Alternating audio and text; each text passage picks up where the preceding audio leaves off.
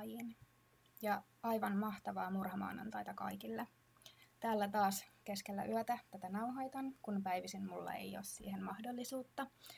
Joten tota, antakaa anteeksi, jos tässä hieman sekoilen. Mutta tota, tässä mä yritän tehdä parhaani viihdyttääkseni ihmisiä tämän koronapandemian aikana. Ja on tosi ihanaa, että mulla on tämä jaksaminen riittänyt näiden jaksojen tekemiseen ja mulla onkin tuossa jo muutama jakso pohjustettuna, joten jonkin aikaa mun pitäisi tässä saada pidettyä semmoista suht sopivaa julkaisurytmiä yllä. Ajattelin, että tällainen kahden viikon välein olisi aika sopiva tahti. Ja tällä kertaa meillä onkin ensimmäinen moniosainen keissi. Ja tällä kertaa tämä aihe on kuitenkin sen verran raaka ja kamala, joten jos olet alle 18-vuotias, ihmisenä herkkä tai et kestä kuvailua seksuaalisesta väkivallasta, mä suosittelen vaihtamaan podcast-kanavaa tai että vähintään vaihdat jaksoa. Kuuntele mieluummin sitten vaikka mun tekemä jakso Dorothea Puentesta. Kuvittelin, että tästä aiheesta tekeminen olisi ollut paljon rankempaa, ja mä olin ihan varma, että mä olisin itse menettänyt yöuneni tämän taustatutkimuksen takia. Nimittäin mä itse jouduin raiskauksen uhriksi joulukuussa 2018. Mutta ilmeisesti mä olen sitten niin turtunut jostain syystä, ehkäpä noista omista kokemuksista, että ei tämä taustatutkimuksen tekeminen oikein tuntunut kuitenkaan missään. Tietysti tämä on hyvin ällöttävä keissi, mutta siis ei mennyt yöunet eikä mitään. Ja, tai sitten mä vaan olen jonkinasteinen psyko- tai sosiopaatti. Mä myös kuulun niihin ihmisiin, jotka laittaa kauhuleffan tai murhadokkarin taustalle pyörimään, jos mulla on ongelmia nukahtamisen kanssa. Ja mä haluan ehdottomasti painottaa tässä sitä, että tähän keissiin liittyy paljon huhuja ja varmistamatonta tietoa. Mä olen kuunnellut tuntikaupalla podcasteja, katsonut kaikki dokumentit, mitä mä oon löytänyt, lukenut tusinoittain artikkeleita ja lukenut jopa kaksi kirjaa. Mutta silti tähän keissiin liittyy todella paljon spekulointia ja moni asia on jäänyt loppujen lopuksi selvittämättä. Joten mä en voi taata kaikkien tietojen oikeellisuutta, mutta mä olen parhaani tehnyt, kun mä olen yrittänyt selvittää näitä faktoja. No, jatketaan nyt kuitenkin sitten siihen varsinaiseen aiheeseen. Nimittäin tällä kertaa mä kerron teille David Parker Raysta, eli pahamaineisesta lellulaatikkomurhaajasta, Toybox Killeristä. Murhia ei toki ole pystytty varmistamaan, mutta niitä uskotaan olleen reilusti. Ja kuten te varmaan olette huomannut, mua kiehtoo näitä tehtyjä rikoksia enemmän se tekijän menneisyys sekä asiat, jotka on johtanut näihin rikoksiin. Joten mä olen tälläkin kertaa yrittänyt tonkia tekijän menneisyydestä, erityisesti lapsuudesta, mahdollisimman paljon tietoa. Eli David Ray syntyi 6. marraskuuta 1939 Belenissä, New Mexicossa, Cecil ja Nettie Raylle.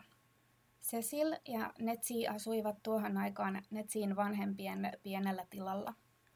Tämä Davidin perhe oli erittäin köyhä. Davidin isä Cecil oli väkivaltainen alkoholisti ja huhutaan, että äidillä olisi ollut jonkinasteista huumeongelmaa, mutta siis sekä Davidin äiti, David itse, sekä Davidin vuotta nuorempi pikkusisko Peggy joutuivat usein tämän isän känniraivan kohteeksi. Davidin ollessa 10-vuotias hänen isänsä Cecil jätti perheensä, mutsi Albuquerqueen ja haki avioeroa. Avioeron myötä Netsi jäi asumaan vanhempiensa luokse, mutta oli sitä mieltä, että oli parempi antaa lapset näiden isänpuoleisille isovanhemmille kasvatettavaksi näiden maatilalle. Mountain Eiriin. Kyllä, Mountain Eiriin, eli vuoristo ilmaan. Ja tämä jakso on muutenkin täynnä ihan huikeita nimiä, joten kuunnelkaa tarkkaan. Eli siis David ja Becky muuttivat isovanhemmilleen ja Davidin isovanhemmat, etenkin isoisä, oli ankara mies, joka kuritti lapsia usein fyysisesti ihan mitä pienimmästäkin rikkomuksista. Koulussa David oli erittäin ujo, sosiaalisesti kömpelö ja häntä kiusattiin usein, koska hän oli pitkäikäisekseen, hänen pukeutumisensa oli erittäin siistiä isovanhempien vaatimuksesta, eikä hän osannut ottaa kontaktia tyttöihin. Kerrotaan, että David olisi punastunut joka kerta, kun tyttö puhutteli häntä. David ei pahemmin vastannut tähän kiusaamiseen, hän ei nimittäin uskonut väkivaltaan. Jossain vaiheessa kuitenkin Davidin mitta tuli täyteen ja hän joutui tappeluun koulubussissa. Vain yksi toinen oppilas oli Davidin puolella ja tämä oli Audi Miranda, ja tämän jälkeen heistä tulikin erittäin läheiset ystävät. He viettivät paljon aikaa yhdessä reiden tilalla, ratsastivat hevosilla, leikkivät kaupoita ja intiaania sekä leikkivät piilosta aavikolla – jo hyvin nuoresta lähtien David viihtyi ulkosalla ja hän keräili muun muassa kiviä sekä fossiileja. Audi kuitenkin tunsi, miten syvästi Davidin ankarien isovanhempien kasvatus vaikutti Davidiin. Davidin isovanhemmat olivat siis hartaita fundamentalisti-kristittyjä, jotka tyrkyttivät uskoaan Davidille sekä Pekille. Vaikka nykyisin tuota kasvatustyyliä kutsuttaisiin ihan puhtaasti pahoinpitelyksi, siihen aikaan sitä sanottiin vain ankaraksi. Ja sen kuuden vuoden aikana, mitä David ja Becky asuivat isovanhemmillaan, heidän isänsä vieraili heidän luonaan vain kahdesti. Näillä kerroilla David sai isältään tämän vanhoja pornolehtiä, jotka sisälsivät paljon kuvia BDSM-sessioista. Voitte vaan kuvitella, mitä se tekee lapselle, kun hänelle annetaan tällaista materiaalia. Kyllähän siinä väkisinkin tämä niin kutsuttu love map, eli rakkauskartta, kieroutuu. Tämä love map – on siis vähän niin kuin ihmisen sisäinen sinikopio siitä, mitä he pitävät eroottisesti, seksuaalisesti, romanttisesti sekä emotionaalisesti haluttavana. Ja sen kehitys alkaa jo todella nuorena ja se kehitys lähtee ihan sieltä kotoa. Eli kaikki se, mitä esimerkiksi kotona näkee ja kokee, vaikuttaa tähän.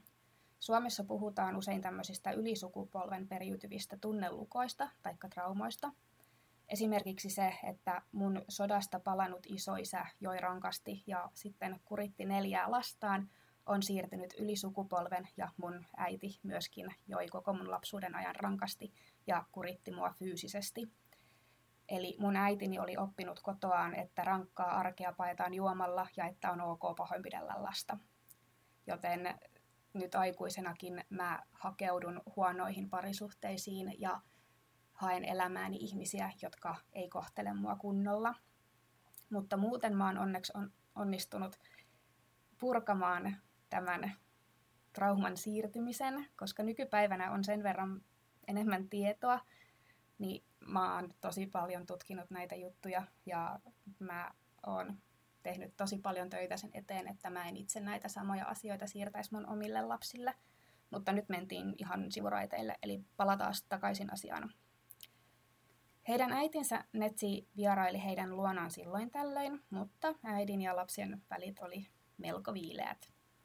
Taaksepäin muistellessaan Davidin sisko Peki on kuvailut isoveljensä olleen aika ajoin pahansisuinen, mutta silti hän muistelee heidän lapsuuttaan lämmöllä.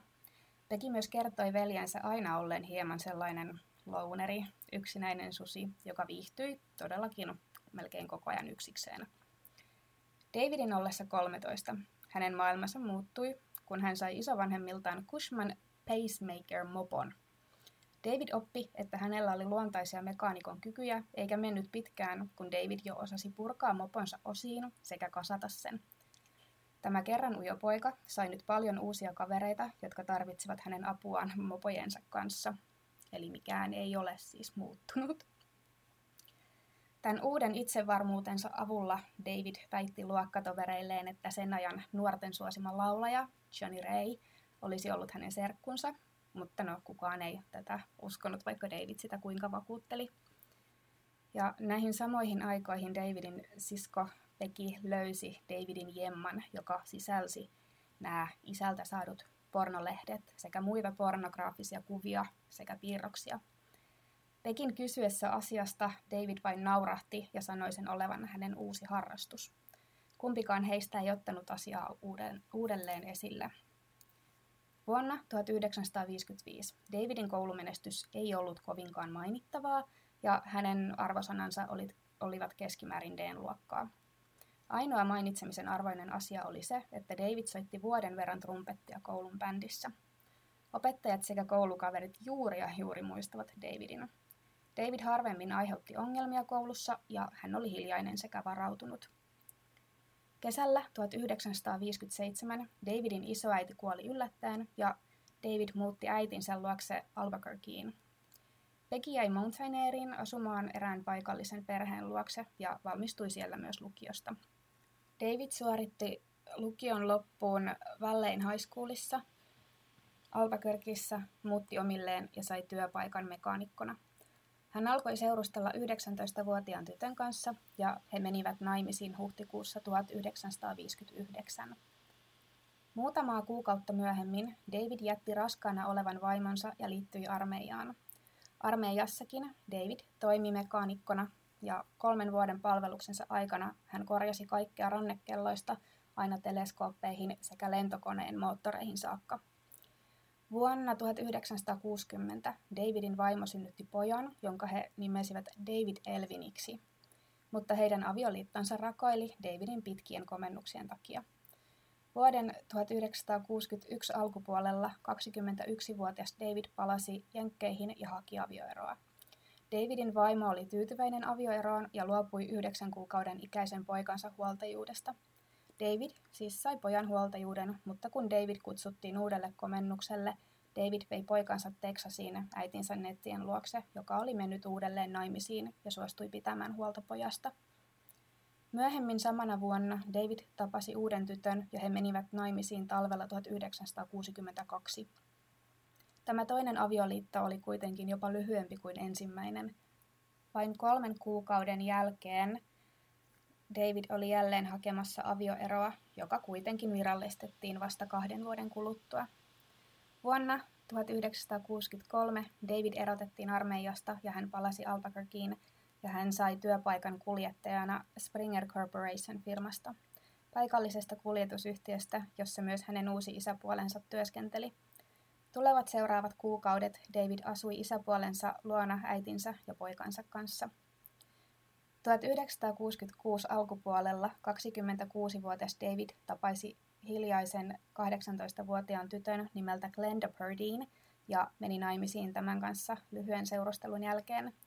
Glendalla oli jo pieni poika, jonka tämä toi mukanaan asumaan Davidin perheen luokse. Toinen toukokuuta 1967 Glenda synnytti Davidille tytön, joka kastettiin Glenda Jean Reiksi. Kun Glenda oli vain parin kuukauden ikäinen, David hylkäsi taas perheensä ja löysi itsensä uudelleen hippinä.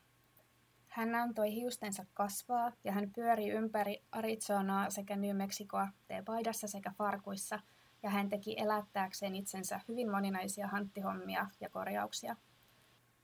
Kesällä vuonna 1969, pari kuukautta ennen hänen 30-vuotis syntymäpäiväänsä, David liftasi läpi Tieras kanjonin lähellä Arpakorkea vaalean teini-ikäisen tytön kanssa, jonka nimi oli Sally – Sally kantoi Davidin koko omaisuutta mukanaan suuressa duffelikassissaan. He pysähtyivät syömään Bob's Truckstopilla tien 66 varressa. Truckstopin omistaja tykästyi Davidiin, koska David oli selkeästi älykäs ja tiesi paljon mekaanikon työstä, joten hän tarjosi Davidille saman tien töitä sekä paikkaa, jossa yöpyä. David sekä Sally muuttivat Bobin omistamaan asuntovaunuun. Pitkän ja kuuman kesän aikana David ällistytti monet luontaisilla kyvyillään korjata autoja sekä moottoripyöriä. Hänen tyttöystävänsä oli siihen aikaan raskaana ja katsoi Davidia selvästi ylöspäin. Joo, David, Davidin tyttöystävä sekä Sally asuivat yhdessä pienessä asuntovaunussa. Eräänä päivänä Sally sekä Sallin tavarat kuitenkin olivat hävinneet, ja kun tämä Davidin tyttöystävä ihmetteli asiaa, David vain vastasi, että Sally oli aina ollut niin sanotusti free spirit ja vain päättänyt lähteä. Tyttöystävä piti tätä omituisena, mutta pian kuitenkin unohti tämän.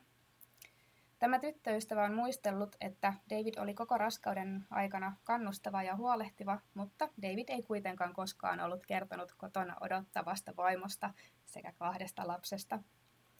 Kun sitten ilmat alkoivat viilentyä syksyn myötä, David yllättäen päätti, että hänen oli aika jatkaa eteenpäin. Tyttöystävä tiputti Davidin valtatien varrelle lähelle Albuquerqueita.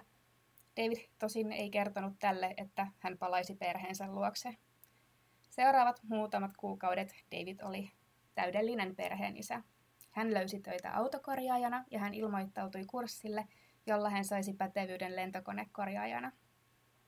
Huhtikuussa 1969 David suoritti kurssinsa loppuun ja hän muutti perheineen Tulsaan, Oklahomaan, josta David oli saanut töitä opettajana astronauteille tarkoitetusta Spartan koulusta. Seuraavat pari vuotta David opetti konetekniikkaa ja ilmailulaitteiden huoltoa oppilaille, jotka edustivat kansallisia lentoyhtiöitä sekä yksityisiä tahoja. David siis työskenteli lujasti, mutta hän edelleen viihtyi enimmäkseen yksin, eikä hän erityisemmin ollut yhteyksissä muihin opettajiin.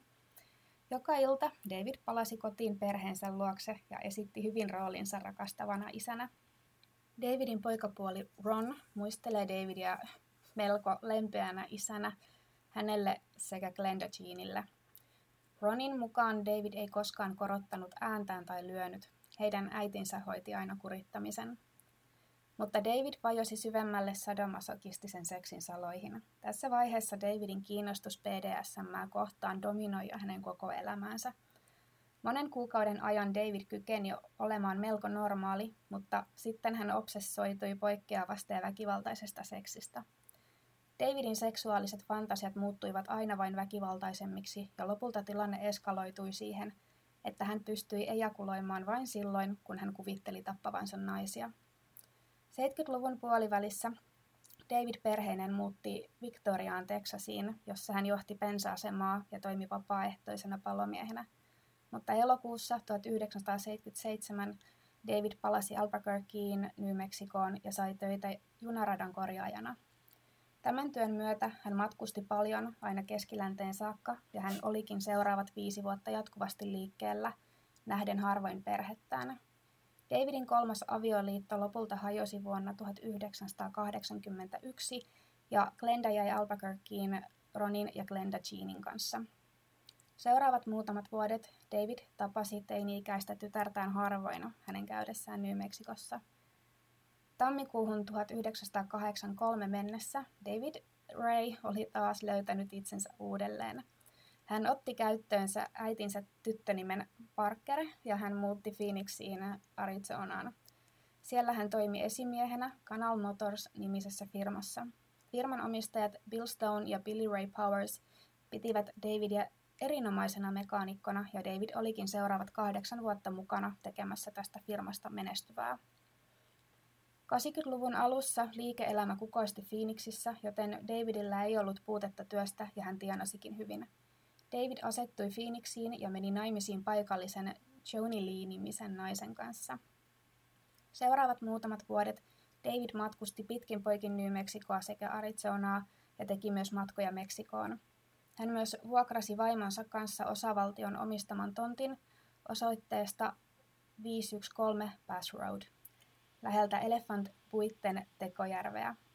Tämä tulisi myös olemaan se osoite, jossa suurin osa David Parker Rain tekemistä kauheuksista tulisivat tapahtumaan.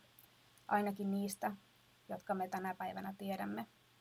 Ja mikä nimi? Elephant Buit, eli Elephant Butte. Mutta siis joo, he myös ostivat paikan Stone Lakeista, New Mexicosta, Grantsin ja Gallupin välimaastosta – nyt David enimmäkseen matkusti Phoenixin, Stone Lakein sekä Elefantpuitten välillä, jotka loivat 675 mailin kolmion. Suuremmaksi osaksi Stone Lake sekä Elefantpuitten osoitteita hän käytti enimmäkseen niin sanottuina viikonloppukoteina, jonne hän vei naisia salaisille BDSM-sessioille. Pian tämän Elefantpuitten tontin vuokraamisen jälkeen David muutti sinne asumaan isoon tuplaleveään traileriin ja alkoi suunnitella sekä toteuttaa erilaisia bondage-välineitä, joita hän sitten myi lehtiilmoitusten ja postilokeronsa kautta. Tämä oli täydellinen paikka toteuttaa Davidin kieroutuneita haluja, sillä lähimmät naapurit olivat niin kutsuttuja lumilintuja, eli eläkeläisiä, jotka asuivat pohjoisemmassa ja he pakenivat kylmää talvea etelämmäksi. Tämä Davidin vuokraama tontti oli siis tämän Elefantpuitten Tekojärven lähistöllä ja tämä Tekojärvi on suurin ihmisen muokkaama vesistö New Meksikossa ja se käsittää yli 154 kilometriä sekä 320 kilometriä rantaviivaa. Paikallisten mukaan tässä järvessä kasvaa suuria petokaloja ja järven enimmäissyvyys on jopa 48 metriä. Ja tulevien 15 vuoden aikana David Parker Ray pitäisi henkilökohtaisena tehtävänään oppia tuntemaan sekä järven että sitä ympäröivän luonnonpuiston jokainen kohta. Glenda Jean Ray, eli siis Davidin tytär, kasvoi Albuquerquein alueella äitinsä ja velipuolensa Ronin kanssa. Glenda Jean oli ulkoisesti isänsä tullut. Hän oli pitkä sekä vaaleahiuksinen. Hän oli teini-ikäisenä poikatyttömäinen ja hän käski ystäviään kutsumaan itseään Jessiksi – Vuosien aikana hän käytti kuitenkin monia eri nimiä, muun muassa Sisi, Linda sekä Brenda, mutta tässä nyt jatkossa ja seuraavassa jaksossa mä tulen puhumaan hänestä Jessinä. Eli siis Jessin lapsuus oli kaikkea muuta kuin tavallinen. Hänen isänsä oli aina reissussa, korjaamassa rautateitä ympäri maata, ja kun hänen isänsä sitten kävi kotona, tämä harvemmin jaksoi piilotella mieltymyksiään sadomasokismiin ja niitä naisia, joiden kanssa sitä harjoitti. Jesse siis tiesi, mitä oli meneillään, ja joutuessaan todistamaan isänsä harrastelua niin vaikutusalttiissa iässä myös Jessin Love Map, eli rakkauskartta, kieroutui, ja hän oppi pitämään isänsä touhuja täysin normaalina. Isänsä tavoin Jesse rakasti luontoa ja vierailikin usein isänsä trailerilla ja he kävivät pitkillä kävelyillä elefantpuitten luonnossa – Jessi rakasti niin ikään eläimiä, purjehtimista sekä vesihiihtoa. Davidilla oli oma purjevene, jolla hän purjehti järvellä. Jesse oli myös perinnyt isänsä luontaiset mekanikon taidot ja David opettikin tyttärelleen, miten moottori puretaan osiin ja kasataan kokoon. Jesse myös rakasti aseita ja olikin hyvä ampumaan. Jesse omisti kokoelman kiväärejä ja hän metsästi isänsä kanssa elefantpuitten puistossa, että semmoinen eläinrakas siellä. Hän myös tutustui huumeisiin ja polttikin marihuanaa säännöllisesti. Siihen mennessä, kun Jesse täytti 19, hän koki suuresti hämmennystä isänsä väkivaltaisesta seksuaalisesta käyttäytymisestä. Kerran Jesse jopa oli todistamassa, miten hänen isänsä Phoenixissa maksoi prostituoidulle bondage-sessiosta. Kun Davidista tuli liian väkivaltainen, tämä prostituoitu juoksi kauhuissaan ulos talosta alasti. Vuoden 1986 kesäkuussa Jesse meni New Mexicon FBIn haarakonttoriin ja teki valituksen isästään. Kokeneet agentit kuuntelivat ihmeissään, kun Jesse syytti isänsä kidnappanneen naisia ja kiduttaneen näitä ja sen jälkeen kuljettaneen nämä Meksikon rajan yli ja myyneen seksiorjiksi. Seuraavan vuoden ajan FBI tutki Davidin tekemisiä New Mexicon sekä Arizonan alueella – ja toi hänet monesti kuulusteltavaksi. Jokaisessa haastattelussa David oli harvinaisen yhteistyöhaluinen ja erittäin ilahtunut, kun keskustelun aiheeksi tuli hänen poikkeava elämäntapa ja hän sai tilaisuuden yrittää selittää tätä kuunteleville agenteille. David oli kertonut agenteille kaiken, että hän oli 13-vuotiaasta asti ollut kiinnostunut Bondagesta siitä, että hän saattoi olla kuukausia aivan normaali mutta sitten hänen seksiaddiktionsa iski sekä siitä, että tämän seksiaddiktiokauden aikana hän fantasioi kaikesta, mitä kuvitella saattaa, esimerkiksi naisten tappamisesta. Kuitenkin FBIn mukaan Jessin syytteet eivät olleet tarpeeksi tarkkoja, vaikka tutkinta suoritettiinkin ja johtolankoja seurattiin. Tämä jäisi siis viimeiseksi kerraksi, kun Jesse Ray yrittäisi päästä irti isänsä vaikutusvallasta. Syyskuun 22. päivä 1988 Davidin pomo Canal Motors-firmasta Billy Ray Powers katosi kuin tuhkatuuleen. Vain viikkoa aikaisemmin Powers oli alkanut kantaa mukanaan asetta, kertoen perheelleen ja ystävilleen pelkäävänsä henkensä puolesta. Vuosia Powers oli ollut hiljainen yhtiökumppani kyseisessä firmassa, mutta nyt hän oli päättänyt lunastaa osuutensa firmasta käteisenä ja hän pelkäsi kumppaninsa kostoa. Powers oli salaa kopioinut firman tilikirjat, mukana ohjeistus, että jos hänelle sattuisi jotain, tulisi ottaa välittömästi yhteys poliisiin. Powersin perhe otti yhteyttä poliisiin ja lupasi 5000 dollarin palkkion sille, joka löytäisi Powersin tai antaisi tietoja, jotka johtaisivat hänen löytymiseen. Phoenixin poliisi haastatteli David Parkereita, mutta mitään ei tullut ilmi ja jäljet kylmenivät. Tarkalleen vuosi sen jälkeen, kun Powers oli kadonnut Santa Feessa, lomaillut Pete Seitz oli kalastamassa Elefantpuitten järvellä ja hän löysi kelluvan pressuun käärityn ruumiin. Seitz ilmoitti välittömästi poliisille ja tutkimuksen mukaan ruumis kuului noin 177 senttiä pitkälle kolmissa kymmenissään olevalle miehelle ja tätä miestä oli ammuttu takaraivoon teloitustyyliin. Ruumis oli kääritty pressuun ja siihen oli käytetty kaksi veneen ankkuria painoksi. Ruumilla oli yllään punasini-raidallinen neule, siniset housut sekä tennistossut, joissa luki Aloha ja Hawaii. Taskuista löytyi 47 dollaria ja 49 senttiä käteistä. Socorro Countin kuolinsyytutkija tohtori Gary Dale määritteli kuolinsyyksi murhan. Yllätys, jos kuolella on takaraivossa luodin sisäänmenohaava. Tutkijat eivät kuitenkaan saaneet selville, kauanko ruumis oli ollut vedessä, johtuen järven lämpötilan vaihteluista. Jutun jäljet kylmenivät ja John Doe, eli tunnistamaton uhri, laskettiin haudan lepoon 28. syyskuuta 1989. Menisi kymmenen vuotta, kunnes ruumis tunnistettaisiin Billy Ray Poweriksi ja jutun tutkinta jatkuisi, ja David Parker Ray olisi pääepäiltynä. Kun FBI lopetti tutkintansa Davidia kohtaan todisteiden puutteesta, Davidin kiinnostus sadomasokismia kohtaan vain kärjistyi. David kehitti mekaanikon taitojaan rakentaessaan kidutuskammiotaan, joka raakuudessaan kilpaili jopa Espanjan inkvisition kanssa samalla viivalla ja piti sisällään sellaisia välineitä, joista Marquis de Sade ei olisi voinut edes uneksia. David piti itseään eräänlaisena seksuaalisuuden tiedemiehenä ja asiantuntijana, ja hän toki olikin erittäin taitava aiheuttamaan kipua. David oli visioinut mielessään rakentavansa eräänlaisen laboratorion, jonne hän veisi kidnappaamansa naiset. Hän halusi tutkia näitä naisia samalla, kun hän aiheutti heille mittaamatonta kipua. Ja kaikki tämä tehtäisiin kliinisen tunteettomasti. Ensimmäiseksi hän alkoi etsiä tietoja siitä, miten hän parhaiten saisi psykologisin keinoin uhrinsa murtumaan niin henkisesti kuin fyysisestikin. Kaiken hän kirjaisi tarkasti ylös, kuvaisi, videokuvaisi ja järjestäisi katalogeittain. Hän tulisi myös ottamaan uhreiltaan voitonmerkkejä, joiden avulla hän voisi elää kaiken uudelleen. David myös näki tässä mahdollisuuden tienata rahaa tekemällä hardcore SM-pornoa ja myydä sitä muille asiaan vihkiytyneille. Myöhemmin näistä videoista tehtäisiin valituksia niin kutsuttuina snuff-filmeinä, joissa naisia tosiasiassa kidutettiin ja murhattiin.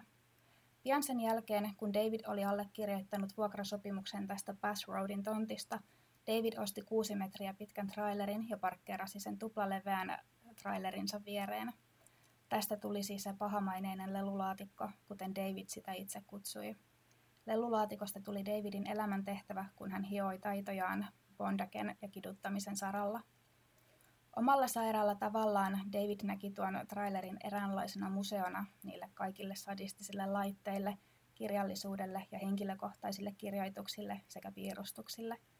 Yksi ensimmäisistä asioista, joita David teki koristellakseen lellulaatikkonsa, oli se, että hän ripusti sisäänkäynnille tervetuloa kyltin, jossa luki Satan's Den Myöhemmin David on kertonut, ettei hän ikinä heittänyt mitään pois, ja näin lelulaatikko sai lopullisen muotonsa. Ja by the way, siellä lelulaatikossa ja myös tässä asuntotrailerissa oli ihan mieletön määrä muovisia pääkalloja, mikä on mun mielestä aika mautonta. Mutta joo, David kulutti paljon aikaa suunnitellakseen ja toteuttaakseen näitä sadistisia kidustuslaitteita ja seksivälineitä, tehden jatkuvasti pieniä parannuksia sekä tarvittaessa muutoksia. David myös ääni eristi tämän trailerin, jotteivät uhrien huudot kuuluisi.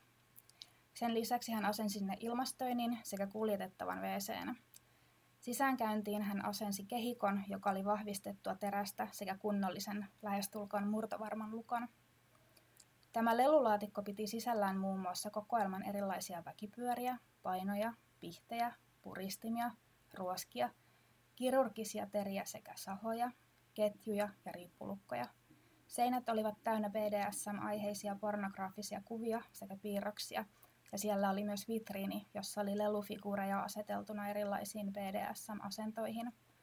Toisella seinällä oli kaapisto, joka piti sisällään ruiskuja, neuloja, erilaisia huumausaineita, erikokoisia dildoja, sähköisiä karjapaimenen sauvoja sekä monia muita välineitä, joilla aiheuttaa kipua.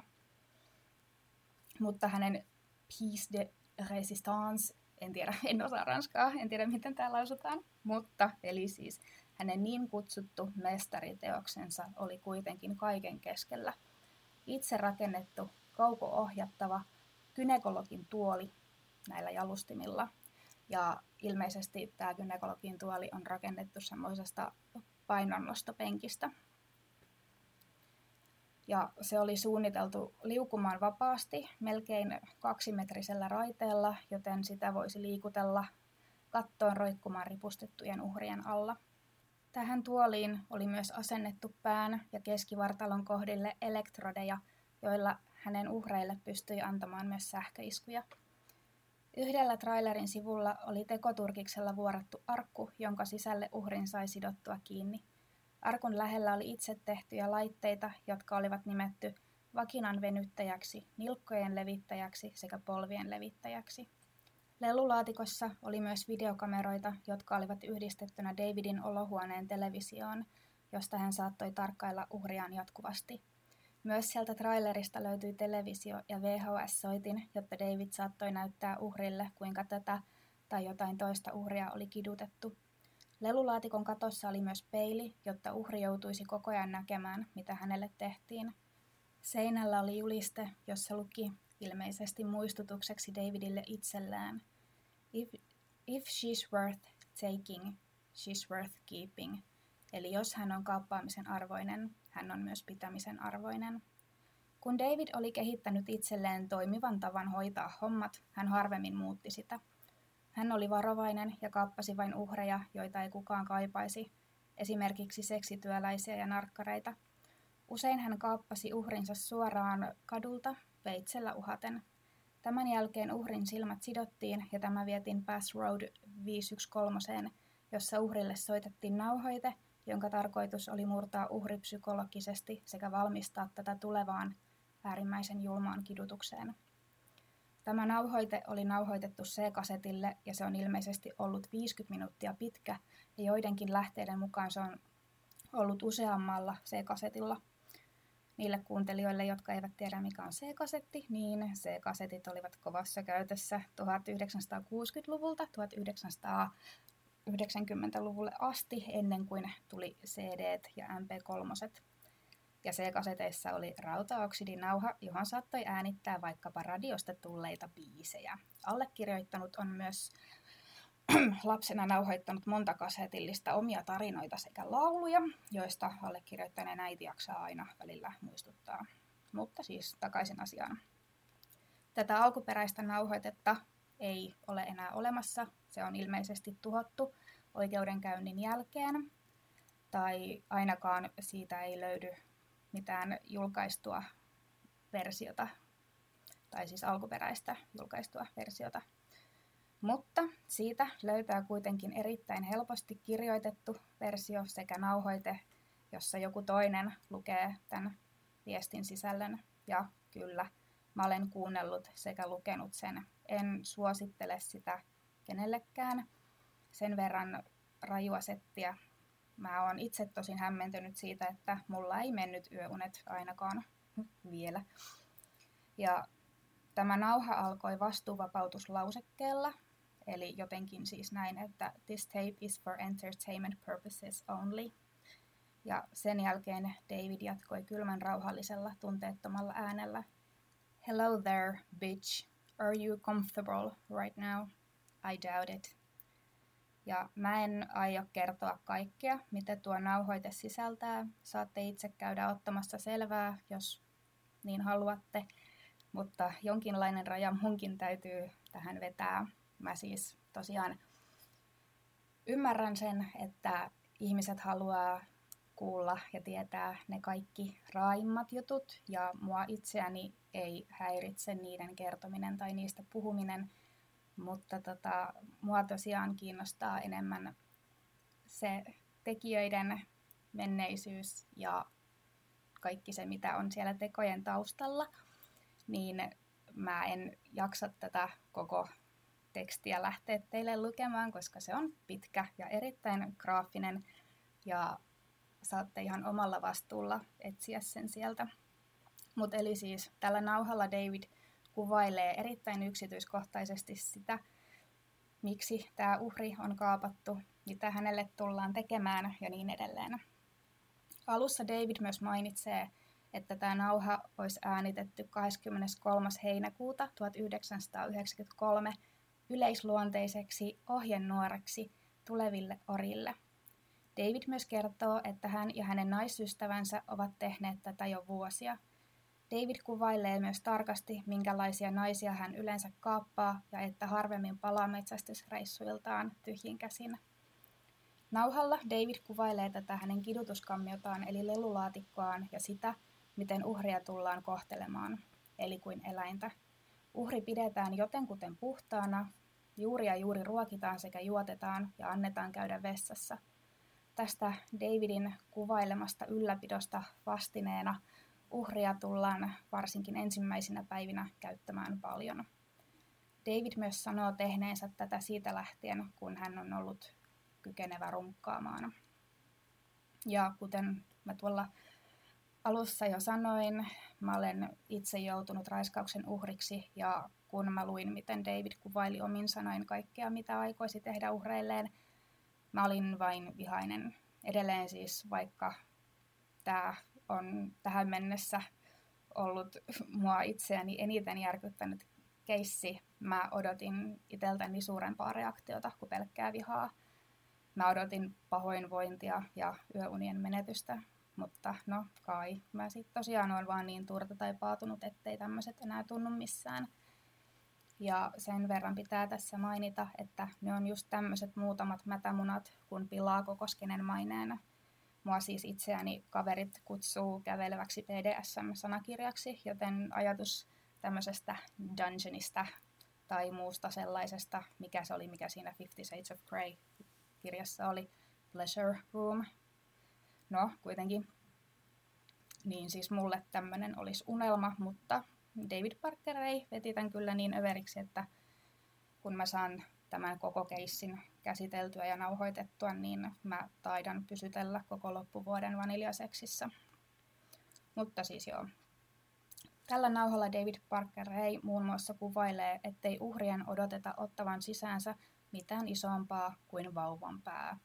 Hän myös kertoo, kuinka hän järjestää välillä juhlia, joissa hänen muutamat valitut ystävät myös käyttävät uhria hyväkseen. Ja nyt se pahin.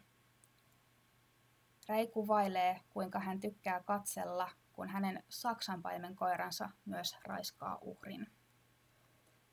Nauhalla hän kertoo pitävänsä välillä jopa kahta uhria samaan aikaan, ja että hän saattaa pitää samaa uhria jopa kolme kuukautta. Hän kertoo keskimäärin kaappaavansa 4-5 uhria vuodessa. Lopulta hän kertoo huumaavansa uhrinsa sodium pentotralilla sekä fenobarbitolilla ja aivopesevänsä tai hypnotisoivansa uhrinsa ja että uhrit pestään ja puhdistetaan kunnolla ennen vapauttamista. David toteaa, että jos hän tappaisi jokaisen käyttämänsä nartun, ruumita löytyisi ympäri osavaltiota. Tämä nauha on siis kamalaa kuunneltavaa ja luettavaa, joten en todellakaan suosittele, eli edelleen täysin omalla vastuullanne.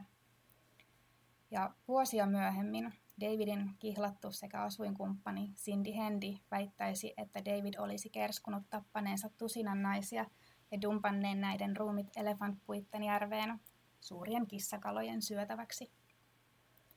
Tammikuussa 1991 David lopetti työnsä Canal Motorsilla ja muutti Phoenixista Elephant-puitteen pysyvästi.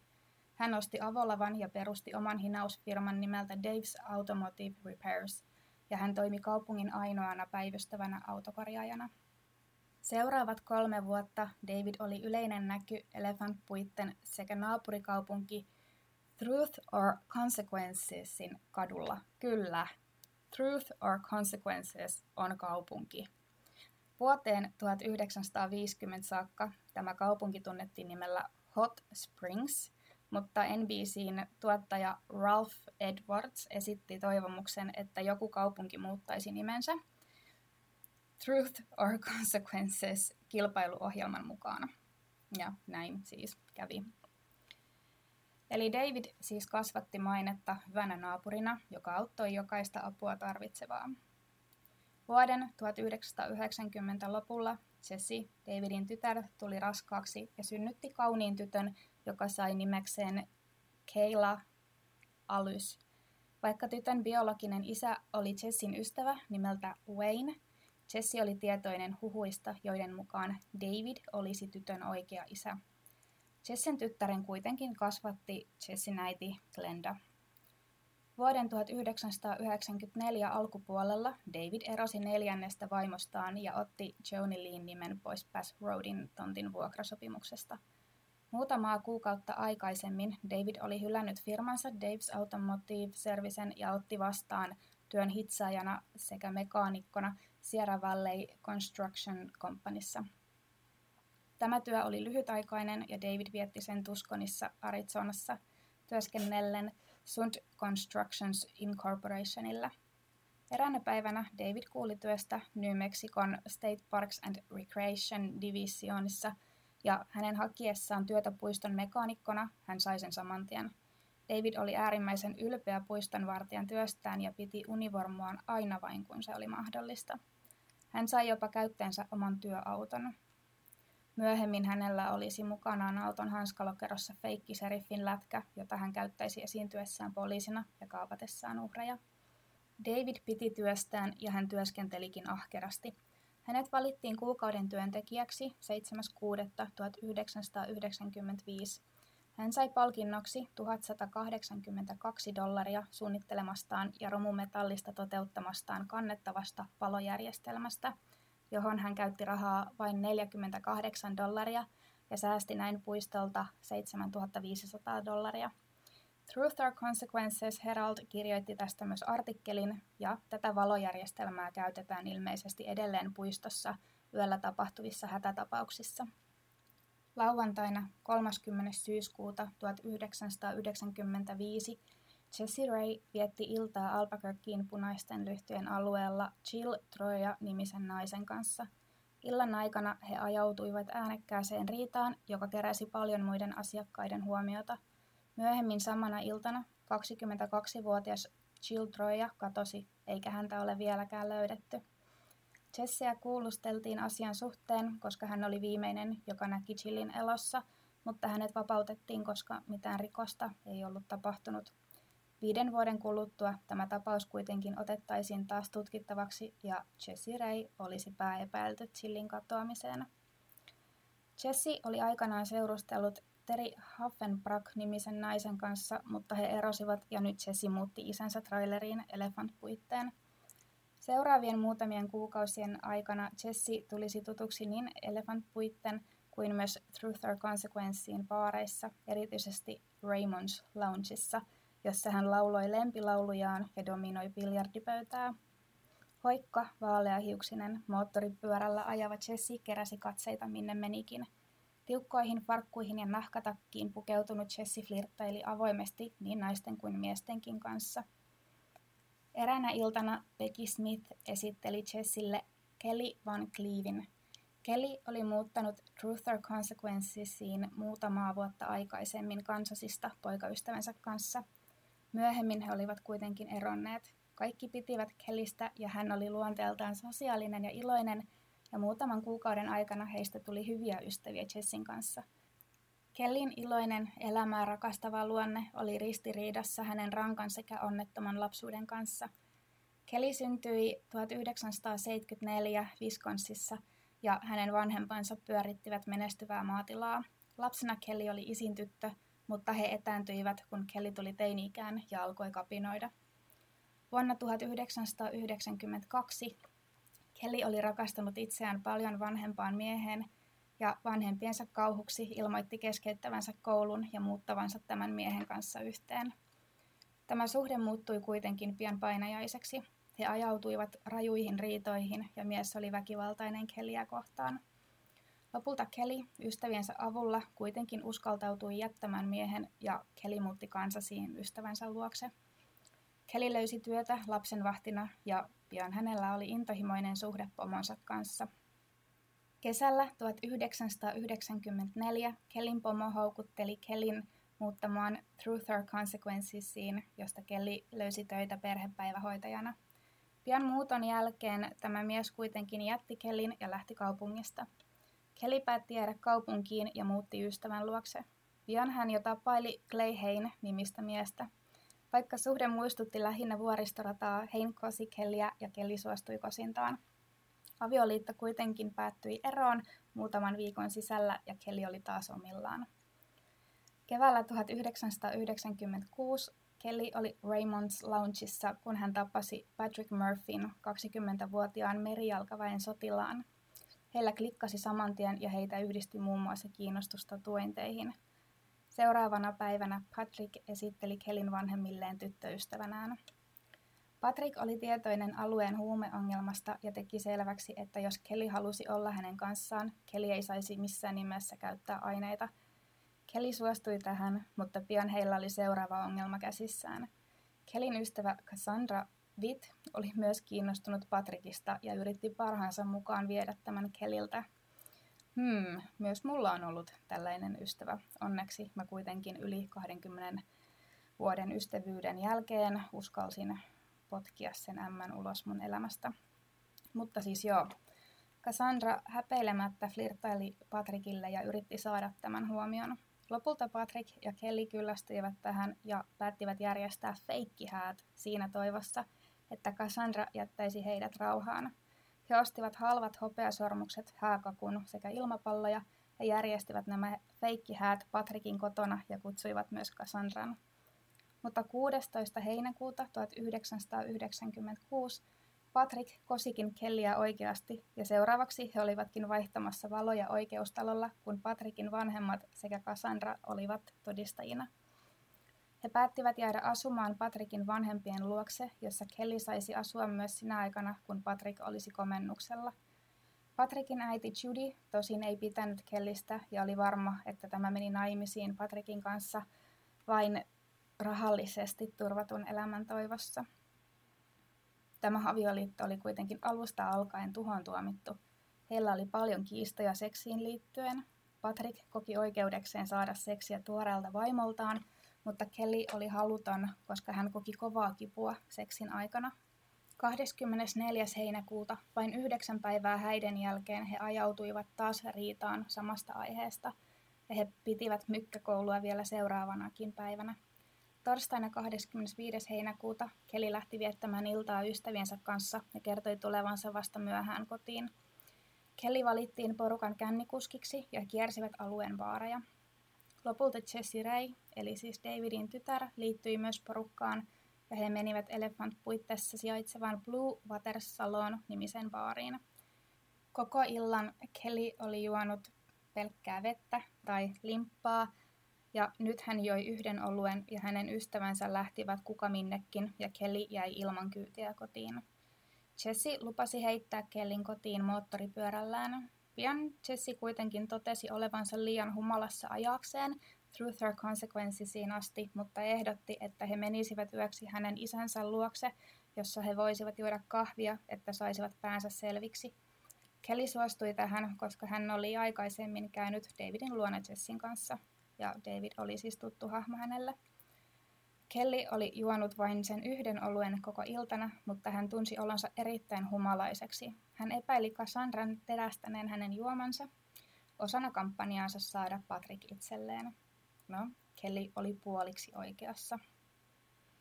Kelly ei muista lähteneensä Blue Water Salon baarista, eikä sitä, että Jesse vei hänet Davidin luokse.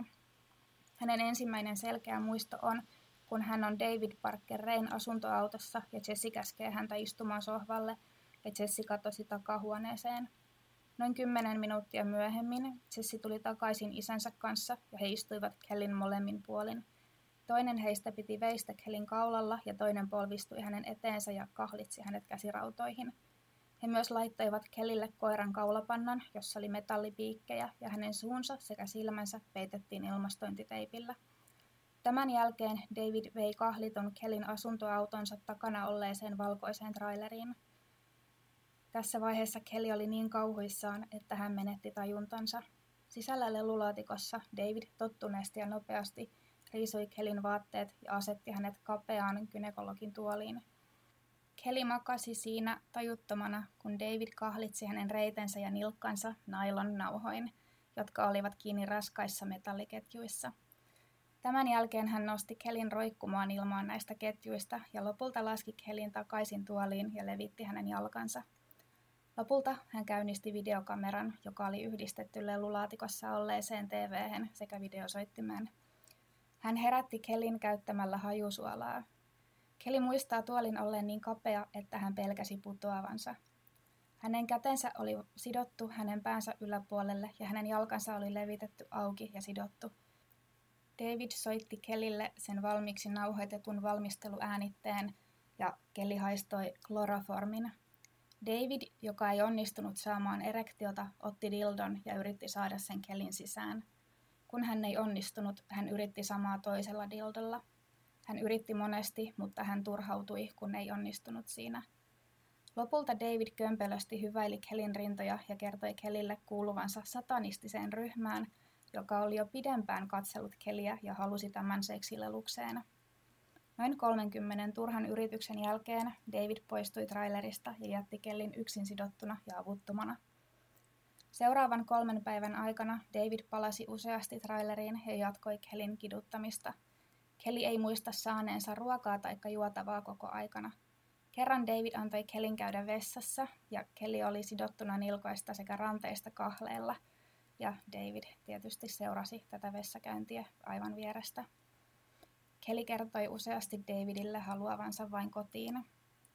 Kun Kelly ei ollut palannut kotiin torstai-yönä, Patrick oli huolissaan ja lähti etsimään Keliä. Kun hän ei löytänyt Keliä, hän oli varma, että tämä oli karannut toisen miehen kanssa. Masentuneena ja vihaisena hän ajoi hänen ja Kelin lempipaikkaan Elefantpuitten järven rannalle, jossa hän joi itsensä humalaan ja sammui. Perjantai-aamuna hän heräsi kamalaan krapulaan ja ajoi takaisin Truth or Consequencesiin. Kun 24 tuntia Kellin katoamisesta oli tullut täyteen, Patrick soitti poliiseille ja ilmoitti Kellin kadonneeksi. Sitten hän joi omien sanojensa mukaan paljon olutta. Perjantai-iltapäivällä Cassandra iski lusikkaansa tähän soppaan ja väitti, että Kelly oli juhlinut rankasti ja mahdollisesti lähtenyt toisen miehen kanssa – hän myös kehotti Patrikia hakemaan avioliiton mitätöintiä. Cassandra jopa tarjoutui hakemaan tarvittavat paperit seuraavana maanantaina. Cassandran lähdettyä Patrick joi taas olutta, kiersi baareja ja paikkoja, joissa Kelly voisi olla, mutta turhaan. Hän soitti poliisilaitokselle muutaman tunnin välein kysyäkseen, oliko Kelly jo löytynyt, ja poliisit lupasivat kyllä ilmoittaa heti, kun löytäisivät hänet. Kun lauantai-aamuun mennessä Kellistä ei ollut kuulunut mitään, Patrick osti teessä itse avioero-oppaan ja alkoi täyttää tarvittavia papereita. Hän oli lähdössä komennukselle neljän päivän päästä ja hän kertoi äidilleen, että jollei Kelly palaisi sunnuntaihin mennessä, hän hakisi avioeroa. Kahdeksan aikaa sunnuntai-aamuna, kolme yötä ja kaksi päivää sen jälkeen, kun Kelly oli kaapattu, David päästi Kellin ulos lelulaatikostaan Kuten äänitteessään David oli luvannut, hän oli huumannut Kellin, jotta tämä ei muistaisi mitään. David otti Kellin vihkisormuksen, kellon sekä muut korut voiton merkiksi sen videon lisäksi, minkä hän oli Kellistä kuvannut. Kaiken kamaluuden jälkeen Kellin ensimmäinen muistikuva oli, kun he Davidin kanssa istuivat Diamond Samrockissa lähellä Davidin kotia, ja David oli siististi pukeutunut puistonvartijan asunsa ja joi kahvia – ilman, että edes tarjosi Kellille huikkaa. David kertoi Kellille, että oli löytänyt tämän haahuilemasta rannalta. Kun David oli juonut kahvinsa, hän auttoi heikkokuntoisen Kellin työautoonsa ja ajoi Kellin Patrikin vanhempien talolle. Patrikin äiti Judy oli pihalla puutarhassa ja Patrick oli sisällä Cassandran kanssa. David saatteli sekavan Kellin pihan portille. Patrick oli raivoissaan, kun hän kohtasi Kellin. Patrikin järkytykseksi Kelly oli paljain jaloin, likainen sekä haiseva, ja hänellä oli samat vaatteet yllään kuin hänellä oli ollut katoamispäivänään. Normaalisti Kelly oli lievästi pakkomielteinen puhtaudesta ja peseytyi usein. Patrick huomasi Kelin ottaneen vihkisormuksen ja muut korunsa pois. Kelly oli väsynyt ja sekava, joten Patrick luuli Kellin olevan huumeiden vaikutuksen alaisena. Patrick tenttasi Kellyä siitä, missä tämä oli ollut, mutta Kelly ei muistanut muuta kuin, että hän oli herännyt herra Rein autosta. David kuunteli vierestä ja lopulta esitteli itsensä Jessin isänä ja kertoi löytäneensä Kellin rannalta sammuneena – että hän oli vienyt tämän McDonaldsille hakemaan jääteetä, sillä tämä oli selvästi nääntynyt ja kärsi nestehukasta. Judy, Patrickin äiti, jopa kiitti Davidia. Kelly oli selvästi traumatisoitunut. Hän mutisi itsekseen ja hieroi päätään valittain kipua ja ettei muistanut, missä hän oli ollut. Patrick ei uskonut sanaakaan, sillä hän tiesi, että Kelly ja Jesse olivat ystäviä, joten hän uskoi, että tämä oli joku heidän yhteinen juoni – jottei Kelin tarvitsisi kertoa totuutta. Lopulta Patrick ilmoitti, että heidän avioliitto olisi nyt ohi ja käski Keliä lähtemään, sanoen, että tämä voisi seuraavana päivänä tulla hakemaan tavaransa. Tässä vaiheessa Kelillä ei ollut muuta vaihtoehtoa kuin hyväksyä Davidin ehdotus antaa tälle kyyti ja viedä tämä Damn Sight-nimiseen ravintolaan, jossa Kelly tapaisi Dave Connellin, parhaan ystävänsä, joka pitäisi Kelistä huolta – Seuraavana aamuna Kelly tapasi Patrikin ja tämän äidin Judin oikeustalolla ja allekirjoitti avioliiton mitätöintipaperit. Kelly oli edelleen shokissa eikä vieläkään muistanut mitään edellisestä kolmesta päivästä. Vaikka Kelin vakina oli kipeä ja hän vuosi verta runsaasti, hän ei uskaltanut hakeutua hoitoon. Myöhemmin samana päivänä Kelly kävi ystävänsä Todd Thompsonin kanssa hakemassa hänen tavaransa – nyt Kelly oli koditon ja hän muutti ystävänsä Davin luokse ja yritti saada elämänsä taas kasaan. Vasta viiden vuoden kuluttua Kelly saisi tietää, mitä hänelle oli todellisuudessa tapahtunut tuon sumuisen kolmen päivän aikana. Ja by the way, vain kaksi päivää sen jälkeen, kun Patrickin 16 päivän pituinen avioliitto Kellin kanssa oli mitätöity, Patrick meni naimisiin Cassandran kanssa Las Vegasissa. Yeah dude, järkkyä. No, he muuttivat San Diegoon ja heidän avioliitto kesti vain yhdeksän viikkoa. Kun Patrick oli lähdössä komennukselle Persianlahdelle, Patrick kertoi Cassandralle haluavansa avioeron. Palattuaan komennukseltaan puolen vuoden kuluttua, Cassandra oli anastanut kaikki Patrickin rahat. Karma is a bitch. Mutta nyt, kun ollaan hieman käyty tapauksen sekä muutamien siihen liittyvien ihmisten taustoja läpi, on hyvä lopettaa jakso tähän. Ensi kerralla käydään lisää tapausta läpi ja mä yritän vielä löytää lisätietoa näiden ihmisten elämistä sekä heidän menneisyydestään siltä varalta, että jos mun pitää korjata jotain juttuja, mutta ensi jaksossa käsitellään enemmän näitä David Parker Rein rikoskumppaneita sekä tutustutaan kahteen muuhun tiedettyyn uhriin sekä puidaan vähän lisää näitä huhuja kaikesta tähän liittyvästä. Tässä tosiaan tätä matskua on todella, todella paljon ja sitä kaikkea on hankalaa suodattaa yhdellä kertaa.